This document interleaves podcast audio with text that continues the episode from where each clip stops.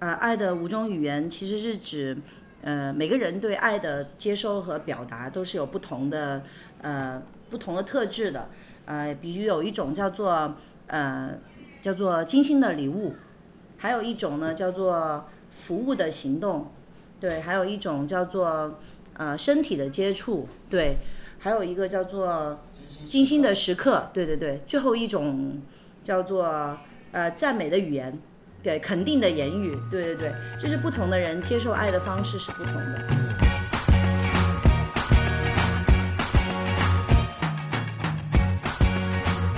Hello，大家好，我是 Jim。嗨，大家好，我是 Jenny。啊，我们是一个地方的，都是湖北人。湖北。对，那我们两家比较近，可能骑自行车十分钟就能到了。那你就是从幼儿园就开始认识的？啊，但是我们不认识，我们一直到高中一年级才认识。对，因为我们在不同的学校。那怎么认识的？高中一年？呃呃，很神奇啊的一件事情。对，就是呃我的朋友和 Jim 的朋友。呃，他们认识，他们读高中的时候呢，就没有选择读高中，他们去读了一所，呃，技术的学校。那他们在武汉去读了这个技术学校，然后他们就认识了。然后回来之后呢，呃，在高中一年级的寒假，对，然后他们就分别约上了他们最好的朋友，就是 Jim 和我一起出来玩，然后我们就认识了。那那时候有擦出火花吗？没有，没有，没有，一直一直都是很好的朋友。对，那个时候我们真的是，呃，没有任何其他的想法了，就是真是好朋友了。我们就是到什么小河边上面去散步啊，在这个街上去玩啊，就骑着自行车到处去逛啊。对，但是一直都没有什么，呃，谈恋爱的想法了。对，我们的那一对好朋友，他们倒是在谈恋爱，啊，所以我们有时候就在旁边做电灯泡了。对，看着他们两个人在那边很很亲密，对，然后我们就在旁边纯聊了，对，轻谈。然后我们大学都去了各自的学校，他在武汉念书，我在东北念书。然后他谈了男朋友，我谈了女朋友，对，然后后来都各自又分手了。然后到后来大学毕业了，他去工作了，然后我去念研究生了。我们忽然有一天就又看对眼了，然后就开始拍拖了。呃，现在想想是觉得那一幕蛮，呃，蛮幸运的。就是我到了上海去工作做老师，然后因为那个年代呢，就是二零零三年，就电脑还不是特别，呃，普遍的时候，然后学校呢就给我们配了一台电脑。那那个时候我就很很新奇的，就第一天用那个电脑上网，上了一个 QQ 的 聊天工具，然后我就突然发现 Jim 也在上面，然后我就觉得哇，好神奇啊，怎么？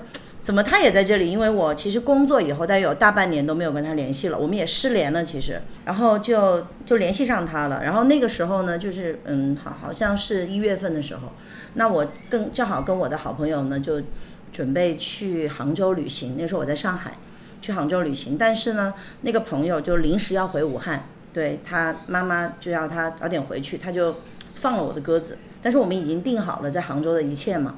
那这个时候呢，就突然间他就跟我讲说，他要来杭州办一点事情，然后我就很开心，就想太好了，他居然要来，就可以补上这个位置，就有一个人可以陪我去杭州玩了。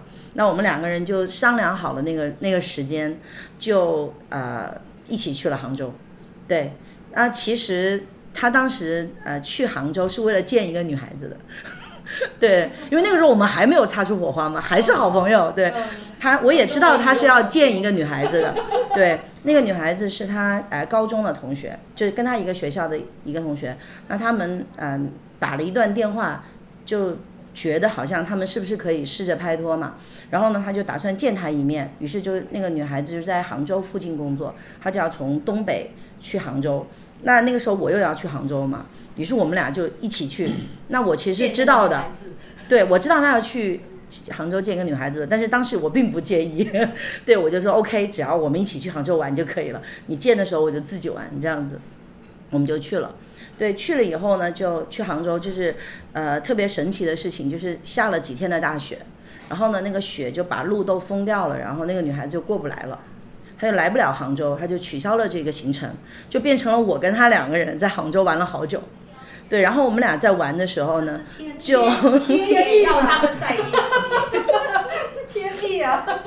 对，然后我们在一起玩的时候，我就会发现很多就是以前没有发现的点了，就发现 Jim 很很不错的一些地方，就是呃旅行的时候他非常照顾人了，非常的体贴了，对，然后就是呃发现我们真的可以做到无话不谈了，就是还是跟以前高中的时候一样。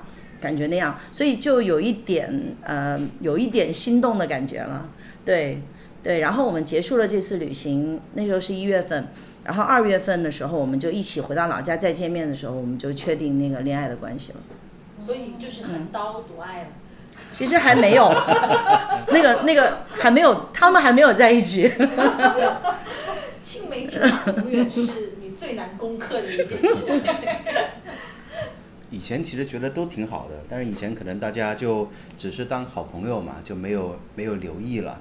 那那次就发现，呃，珊珊又很漂亮了，对，然后又很有文采了，啊，很有文采，对，因为她本身就是这个学中文系的嘛，所以我们到了这些，呃，杭州西湖啊这些地方，啊，她就她就能够讲出各种啊典故啊，啊，我就听到哦这样的。哦，这不这不就是一个亭子嘛？哦，原来叫什么我心相印亭呐？这个什么怎么怎么样？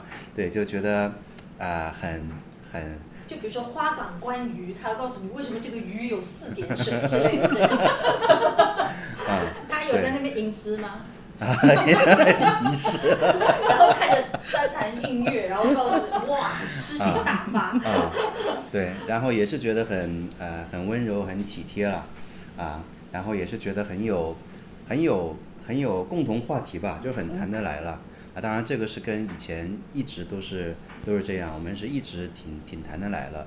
对，那这一次呢，就觉得好像这个距离就更加走近了一点。所以真的是，啊，无心插柳柳成荫啊。本来来不是为了这个目的，但是就发现很神奇了。就刚刚，我我想可能有时候我在跟。呃呃，Jenny 聊天的时候就觉得说，如果我们比如说中学的时候开始拍拖了，或者大学的时候拍拖了，到最后的结果不知道会是什么样。我们身边的很多朋友那个时候拍拖，最后都分手了嘛。但是好像我们就在一个刚刚好在一个时间，在一个地点碰到了这个人，那就成就了这样的一段事情。而且杭州很美，西湖还下雪。对，你知道那个断桥？残雪，就是适合拍拖的地方。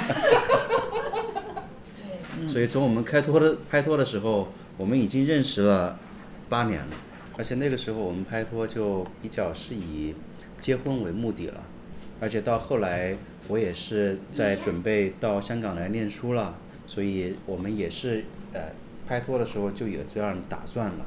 就说我们大概会什么时候啊结婚呢？我们结了婚会一起到香港去啊？对，就是一个这样的过程。因为你们当年就是他就是虽然是这么认识了这么多年，然后进入到婚姻，然后但是你们一下子来到香港，就等于是完全就是两个人要单独的来打拼。其实是会有当时有遇到夫妻之间有更多需要磨合的地方吗？对对对，磨合的地方肯定有了，对。因为在那个之前，我们来香港之前，我们没有试过生活在一起嘛，啊，那后来到了香港之后，跟各自以前的生活方式都是挺不一样嘛。那我是到香港这边来，呃，念书。那珊珊其实当时是把上海的工作辞掉了，啊，其实她当时在上海，在上海做老师是一个又蛮稳定，对，收入待遇也不错，也是一个大城市嘛，啊，虽然说香港也是一个大城市了。但是他来了之后就变成，他来是以陪读的身份过来的，所以过来就没有工作啊，在这边一开始就说要去申请学校了，要去要去学英文了，要去考这个英文。那英文其实不是他的长项，他的长项是中文嘛，他是中文老师。对，但是我那时候观察到，就是珊珊她还是面对蛮多的压力的，就是要做饭呢。对，以前是 不用这样每天去做饭的，对。然后在香港也没有什么朋友嘛，那在上海三年，其实珊珊那时候是有很多的好朋友了、同事了，周末可以一起去玩儿。结果到这边都谁也不认识，对，只有我在港大的有一些啊同学啊，一些讲普通话的朋友。所以我想一开始这个适应的过程，特别是对珊珊来讲，是一个是一个很大的转变了，啊，我记得那段时间，哎，有有一阵子我就非常不理解珊珊做一件事情，她就在电脑上玩那个游戏啊，就是那个呃叫做什么呀，空荡接龙。哦，对对啊对，空荡接龙，不知道你还记不记得啊？那是那个 Windows 自带的一个很简单的游戏，当时他一玩就玩到很晚，玩到这个晚上十二点还是什么时候，玩到半夜，我非常不理解。啊，我那时候也打游戏，但是我打的都是一种很好玩、很刺激，我觉我觉得魔兽世界啊啊这种。对，我就在想珊珊她为什么这么喜欢玩这个几张牌摆来摆去，能够玩这么久呢？那后来我就意识到，其实是这是她啊啊舒缓舒缓心里面压力的一种方式了啊，因为到这边来又啊没有什么朋友，生活方式有转变很大，其实心里面是积攒了很多的呃压力吧啊，或者说情绪，那他就用这种方式去释放了。啊，那那个时候我才就更呃更呃体会他的感受吧，对，他也算是为爱走天涯。对啊，他是牺牲，就是那边上海的一切过来陪你，是然后一个全新的生活。是是是，会有过任何一个时候产生后悔的情绪吗？呃，其实倒没有了，对，因为做这个决定也是我们谈过的。呃我那个时候就是呃，在上海的生活就是很安逸了，每天下午大约三点三点半，然后学生嗯放学了，我们大约也就可以走了。然后呢，我嗯，然后那个时候就是衣食无忧了。然后大约五点钟的时候，我就看见别人家开始那个窗户里开始冒那个炊烟的时候，我其实已经把饭都吃完了。然后一个人倒在这个沙发上，我就想说，我的一生就要这样度过吗？对，我就是要这样子无聊，然后又很懒得去过完这样的日子吗？对，然后后来有一次，我就吃完饭以后，就跟我的好朋友去逛街，他也是一个老师。我们逛完了街的时候，回到家，我才发现是六点半。哦，当时我就崩溃了，我说不行，我不能再这样过下去了，我需要，我觉得这个东西不适合我，然后我要换一个方式去生活。对，所以我后来就是选择了跟他一起过来。我们以前拍拖的时候有达成共识的，我们是要在一起的。对，可能是因为那个时候我们，呃，谈恋爱的时候是分居两地的，其实是觉得那个时候蛮，呃，就是谈这个恋爱谈的也是蛮苦的，特别是你当你需要他在你身边的时候，其实他在千里以外，你就是最多只能听听他的声音这样子。所以后来我们就是经过这一年半的这个恋爱之后，我们是决定就是不会分开的，就一直都在都在一个地方。其实当时我跟他呃结婚之后，就面临到一个决定，就是说要来到香港来嘛。那其实这个是我跟珊珊都想去这样做。对我们为什么想在一起呢？其实也是为着我们的这个婚姻的关系考虑了。因为那个时候我们就有一个有一个看法，就会觉得说两个人如果结了婚之后，如果不在一起的话，这个是对感情是有一些冲击的，会带来一些挑战的。那我们如果可以的话，我们就不去主动去创造这种挑战，我们就尽量创造这种环境，是说让两个人可以在一起的。这个是我们的一个呃共识了。那这个其实就有一些呃影响，比如说当时我在呃内地去申请学校，其实是有很多不同的选择，我可以去申请美国的学校，申请呃澳洲的学校，但是最后我都没有申，我申请的是香港的学校。那考虑的啊其中一个点就是说，对珊珊是中文老师嘛，到了香港来，就是我们去呃融入这种生活呀。那甚至未来如果要工作的话，都会比较容易了，就不只是说啊、美国的学校最好，我就去美国了，而是说我们两个人在一起，去哪个地方是对于两个人而言，对于这个家庭而言是最好的，这个是当时考虑的一个点了。对，那另外这是从我的方面，那从珊珊的方面，我也是蛮感谢珊珊了，因为她为了跟我在一起，她其实确实放弃了很多。对，放弃了在上海的工作呀，那些朋友啊，对，呃，选择跟我在一起，而且我当时是是什么也没有，我那时候没有工作过，所以也没有积蓄，对，没有钱，没有工作，也没有房子，什么也没有，对，但是三无青年，四无青年，对，但是珊珊还是愿意愿意跟我在一起了，所以我是非常非常感谢珊珊的。对我还想讲一个小故事呢，就是我们其实当时来香港的路并不是那么顺利，就是当时在我们呃拍拖啊、结婚，呃呃在讨论结婚的时候就就会说我们结婚了之后呃打算一起来香港。那其实一开始呃我们呃家人是不同意的，啊，对他们就觉得说，哎、就说我了，就说呃一你一个人到那个香港去就好了。对，你是去念书的，你要去好好好好读书，读书是最重要的。对，两个人一起去会影响学习。嗯你，这个说的家人是你那边的父母，还是是 Jenny 那边的父母？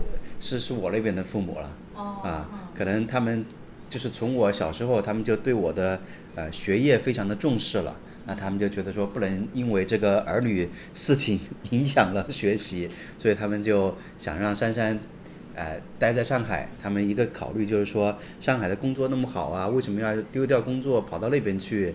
那他在那边工作，你在那边好好读书，之后你们再在一起嘛？这个是当时的他们的看法。那他们也很坚持他们的看法了，所以因为这个，我当时到最后的结果就是，有一天我就非常非常呃生气，我也觉得很很很很沮丧了，对我就 我就做了件事情，就离家出走了，对我就去了上海，我离家出走的博士生对，我就坐了一个那种很便宜的卧铺卧铺车，坐了不知道一天一夜还是怎么回事，就到了上海去了。对，就在上海住了一段时间，然后又又再回去。对，那当然这段时间就慢慢，可能家里面也看出来，说这个小子是来真的，对，对，他还蛮坚持的。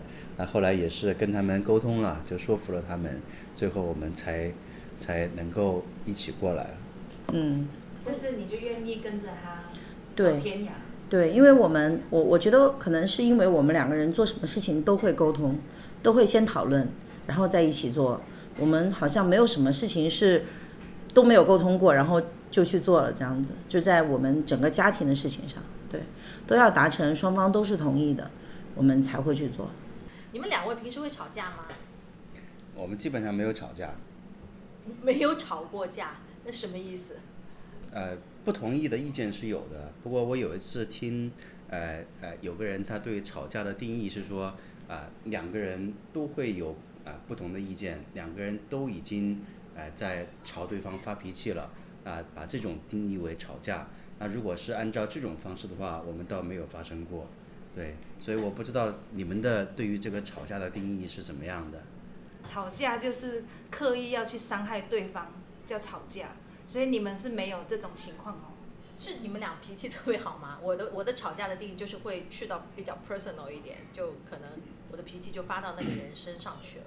就是我我我们是会有一些意见不同的，但是我们就呃不太会真的朝对方发脾气。我觉得可能是不是我我我去解释一下，可能是不是因为我们谈恋爱比较晚，那个时候都已经比较成熟了，所以呢，我们就嗯、总之就是我们两个人有不同意见的时候，总会有一方会会同意的另外一方，然后把这个事情完美的解决。那你们不会说，就是看到对方的一些缺点是你无法忍受，然后你很想改变他？哦，有的这种情况是有的，可以举一个例子的，就是我跟 Jim 刚刚刚在一起，呃，刚刚结婚的时候，他就有一个特点是我完全不能忍受的，就是他说话是不算话的，对，就是怎么说？就是怎么说呢？就是比如说我，呃，过年的时候有一年过年，我印象特别深刻，我就跟 Jim 讲说，呃，第二天大年初二到我们家去吃晚吃饭，因为这是蛮大的一件事情嘛。Jim 就说好好好，吃吃吃。然后我就跟我爸妈讲了，结果到了年初二的时候，我就跟 Jim 说走吧，回去吃饭吧。他说去哪儿啊？我说去我家。他他就是说气性不好，对，我就说昨天不是说好了吗？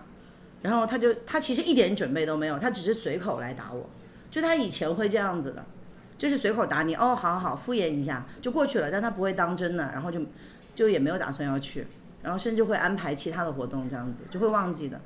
那我遇到这个事情的时候，我是特别生气的，但是我就会跟他讲，就是我会跟他讲说，你这样做其实是会让我呃，第一个觉得就很受伤害了，第二个就是觉得不被尊重了，因为我的父母呃为你们辛辛苦苦准备了这么多的饭菜，但是你们却不去，那这个是不合理的。那他就会呃跟我道歉了，对，然后然后就就完了。这个事情就是我们是不会真的不会，就是我就指着他的鼻子骂，你你你怎么这样这样这样，我们就没有这样子。对我觉得是比较理性的，理性的去处理这个事情。然后呢，他真的就是几次之后，我提醒过他，大约就两三次吧，他就真的完全改掉了这个习惯。知错就改。对，就完全就是不再是一个这样子的人了，就他说的就一定会做到了。所以他是个很有潜能改变自己的一个人。对。所以其实我们在呃结婚之后也会发现发生一些问题，比如说，呃呃举个例子，就是说，如果是从我这方面讲啊，有一段时间我觉得他比较偏工作了，然后呢就对家里的光顾不太够，一回到家就睡觉了。那有时候我会有点情绪的，那我有情绪的时候呢，我就会觉得我要是当面跟他讲，可能不是特别，我我就有点担心自己控制不住我自己的脾气，我就会给他写电邮，对我会跟他讲。我就会跟他讲，那最近家里这个情况是这样子，那我觉得挺感受我的感受是怎么样的，那我希望你可以不要这个样子。对。你收到电邮有压力吗？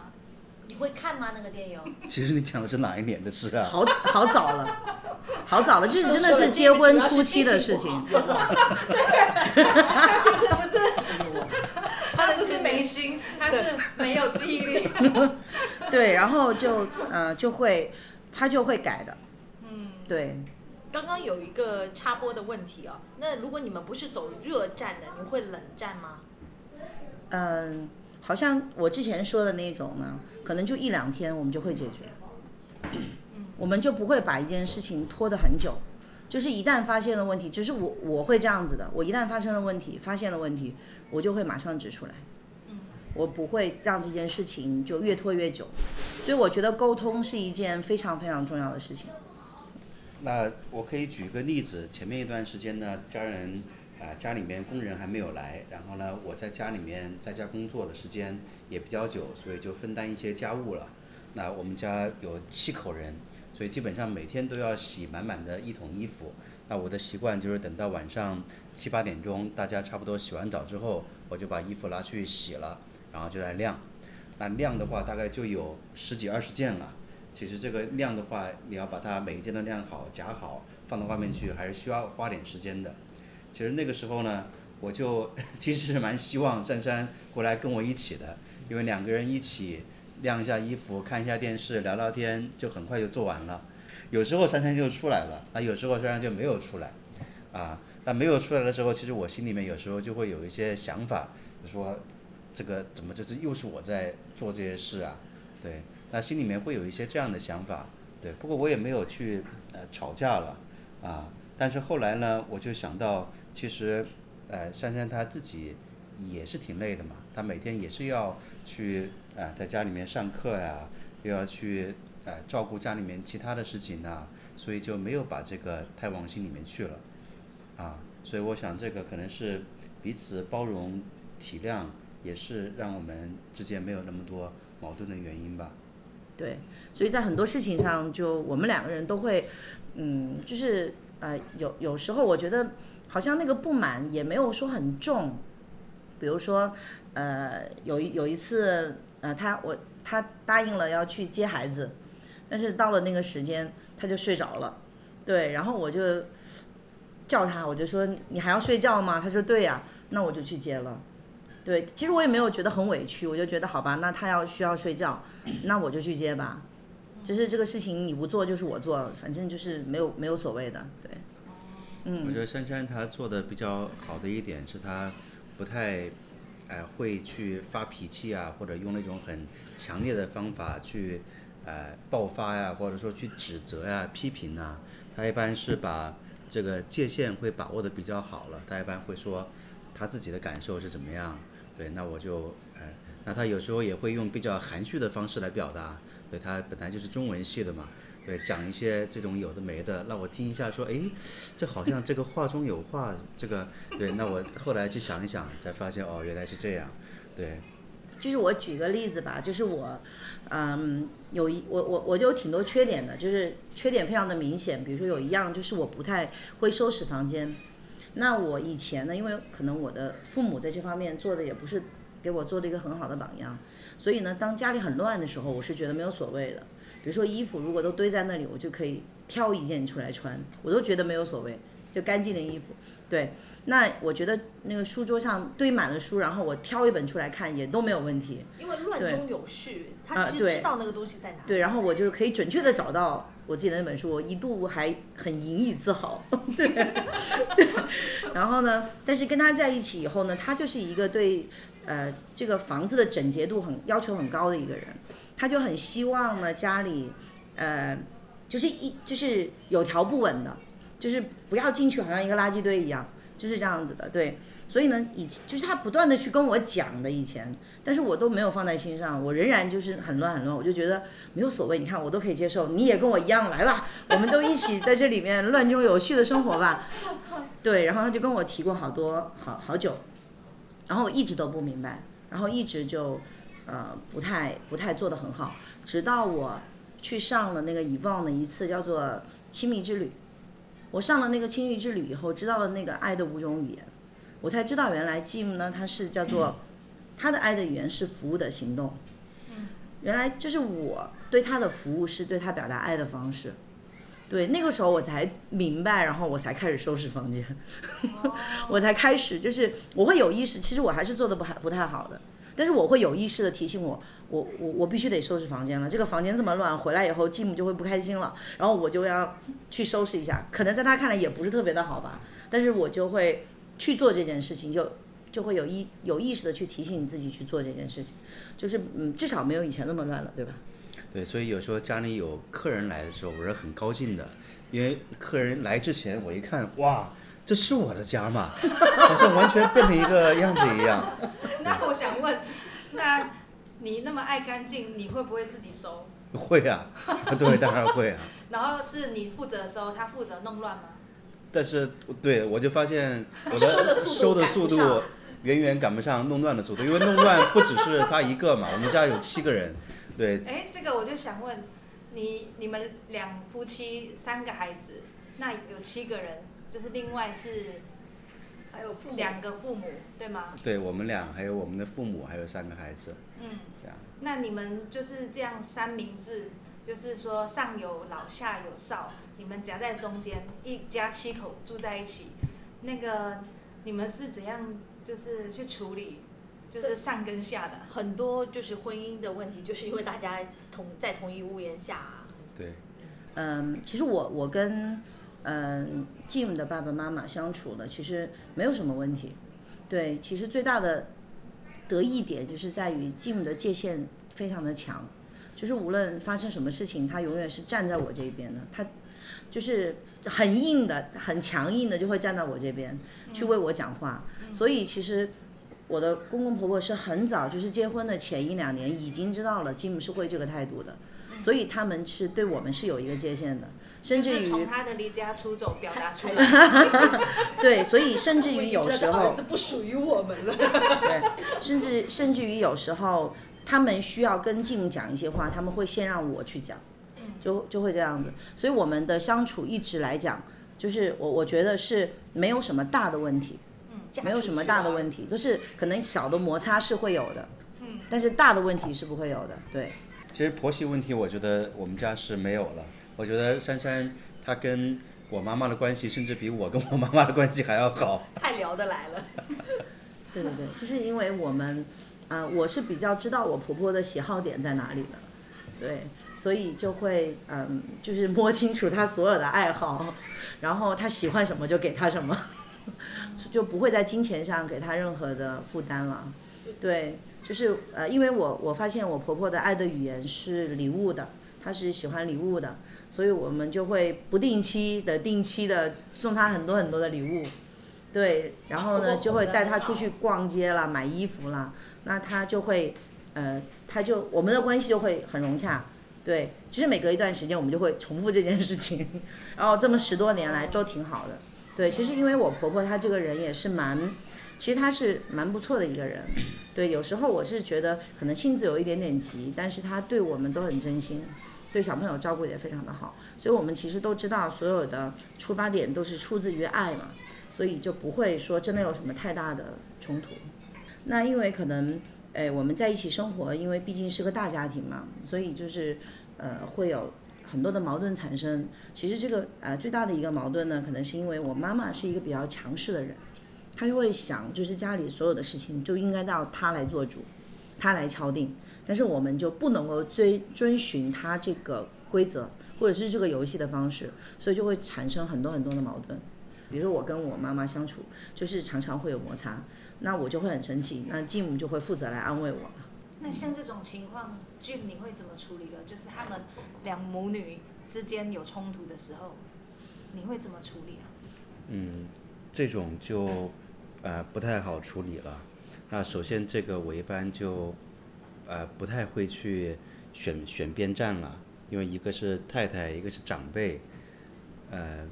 很，因为很很难去讲对错了，很多时候是两个人，大家都是不完美的嘛，所以我就通常我会，我一般不会跟 这个岳母说太多了，我一般都是跟珊珊说多一点了，去，呃，听一下她的想法了，让她把心里面的感受说出来啊，然后看看我有什么，呃，地方可以呃劝一下她，呃，安慰一下她，或者就出去散散步了。散散心，聊聊天，我觉得这样就会好很多的。对，其实母女间的问题，我们后来也发现，呃，需要时间就慢慢就解决了。其实不需要去解决的，就是，就是我们得出来的一个结论，就是过了几天自然就会好的，但是可能就会过一段时间又来了一个循环。所以就是我我我也在跟继母讲说，我要嗯再学习多一点点，就是快快的听，慢慢的说。当我妈妈对我有不满的时候，我就不要说。或者是怎么样，看能不能够再好一点。但是怎么来讲，我都是觉得会啊，如果可以的话，还是尽量分开了。对，因为其实圣经里面也是对我们讲说，人要和妻子结合，然后离开父母嘛。对，我觉得这其实是一个真理了。嗯，如果有选择，其实最好是不要跟父母同住的，因为是会嗯让老人和我们都会遇到很多的问题了。对，虽然这个问题不会对我们的婚姻造成，我觉得是不会对我们的婚姻造成任何的问题，但是会让我们的情绪上 有一些有一些嗯不稳定了。对，所以如果他跟他的妈妈有这种矛盾的时候，我一般是会这样处理，就是呃呃，我只是跟珊珊有一些这样的交流，但是假如说他跟我的父母有一些矛盾的话，那我的这个角色就不太一样，那我就必须。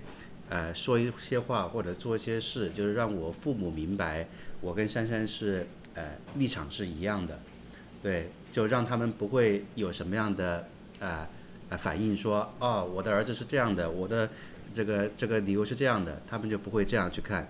其实对小孩子也是一样，小孩子他有时候会过来说，妈妈，我们可不我可不可以做这个？他就过来问爸爸，我可不可以做这个？他就想在中间看一看，哎，哪个人的这个界限不一样？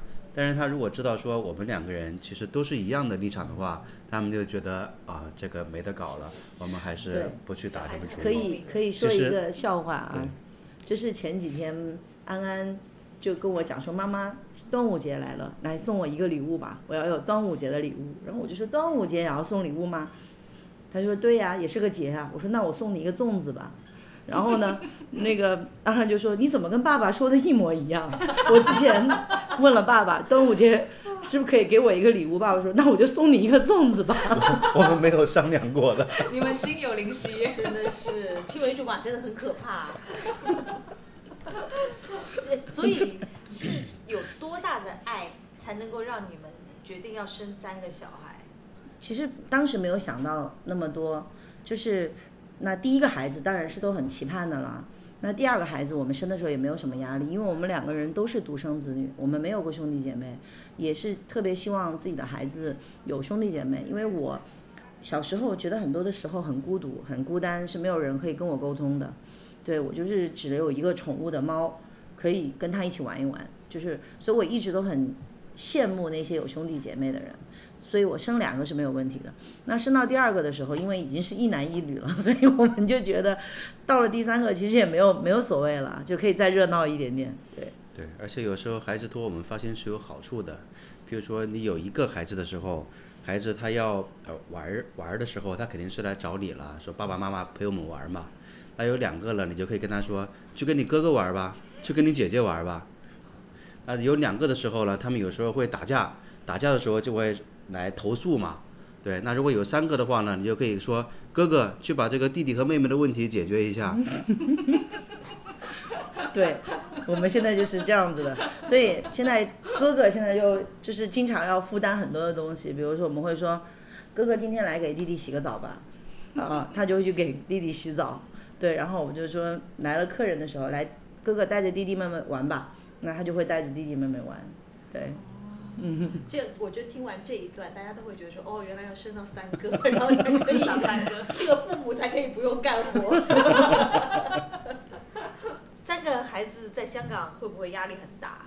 其实没有，我觉得金敏以前对我说过一句话，我一直到现在都记得。那时候我生老二的时候，我有跟他讲过，说要是我们养不起，给他们创造不了好的环境怎么办？